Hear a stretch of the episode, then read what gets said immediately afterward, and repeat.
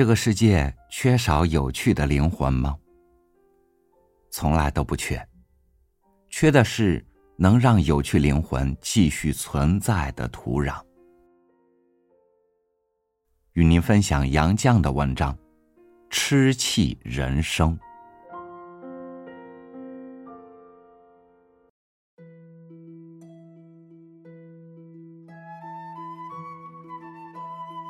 我问钟书为什么不向父亲要钱，他说：“从来没想到过。”有时伯母叫他向父亲要钱，他也不说。伯母抽大烟，早上起得晚，钟书由伯母的陪嫁大丫头热些馊粥吃了上学。他同学他弟弟都穿洋袜，他还穿布袜。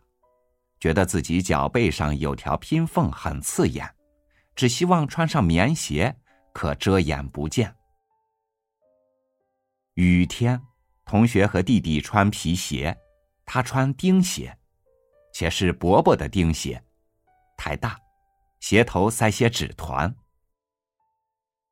一次雨天上学，路上看见许多小青蛙满地蹦跳，觉得好玩。就脱了鞋，捉来放在鞋里，抱着鞋光脚上学。到了教室里，把盛着小青蛙的钉鞋放在桌下。上课的时候，小青蛙从鞋里出来，满地蹦跳。同学都忙着看青蛙，窃窃笑乐。老师问出因由，知道青蛙是从中书鞋里出来的。就叫他出来乏力。钟书小时最喜欢玩石屋里的和尚游戏。我听他讲的津津有味，以为是什么有趣的游戏，原来只是一个人盘腿坐在帐子里，放下帐门，披着一条被单，就是石屋里的和尚。我不懂那有什么好玩。他说好玩的很。晚上，伯父伯母叫他早睡，他不肯，就玩石屋里的和尚，玩的很乐。所谓玩，不过是一个人盘腿坐着自言自语。这大概也算是吃气吧。我们在牛津时，他午睡，我临帖，可是一个人写写字，困上来了，便睡着了。他醒来见我睡了，就饱蘸之墨，想给我画个花脸。可是他刚落笔，我就醒了。他没想到我的脸皮比宣纸还吃墨，洗净墨痕，脸皮像纸一样快洗破了。以后他不再恶作剧，只给我画了一幅肖像，上面再添上眼镜和胡子，聊以过瘾。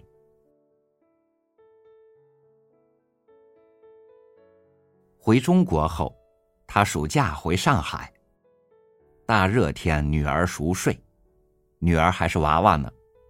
他在她肚子上画一个大脸，挨他母亲一顿训斥。他不敢再画。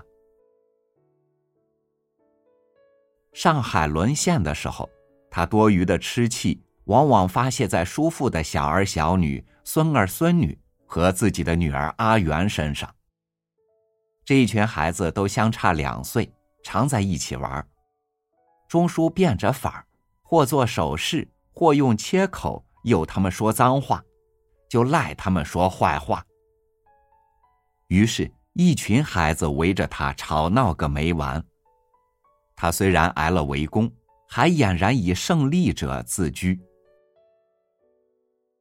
他追女儿玩，每天临睡。在他被窝里埋置地雷，埋得一层深入一层，把大大小小的各种玩具、镜子、刷子，甚至砚台或大把的毛笔都埋进去。等女儿惊叫，他就得意大乐。他曾在清华养过一只很聪明的猫，小猫初次上树不敢下来，钟书设法把它救下。小猫下来后，用爪子轻轻的在钟叔腕上一搭，表示感谢。猫儿长大了，半夜和别的猫儿打架，钟叔特备长竹竿一根，倚在门口，不管多冷的天，听见猫儿叫闹，就急忙从热被窝里出来，拿了竹竿，赶出去帮自己的猫打架。和我们家那猫儿争锋打架的情敌之一，是紧邻林徽因女士的宝贝猫，她称之为她一家人的爱的焦点。我常怕钟叔打猫，而伤了两家和气。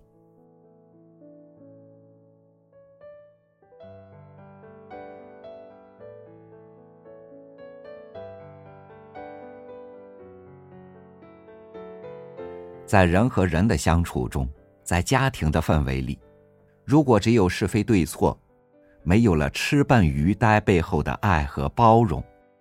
那么这世间将变得冷漠死寂，让人生不起太多眷恋。如果有可能，你愿意成为那个一身痴气的人，还是愿意允许拥有一个这样的人呢？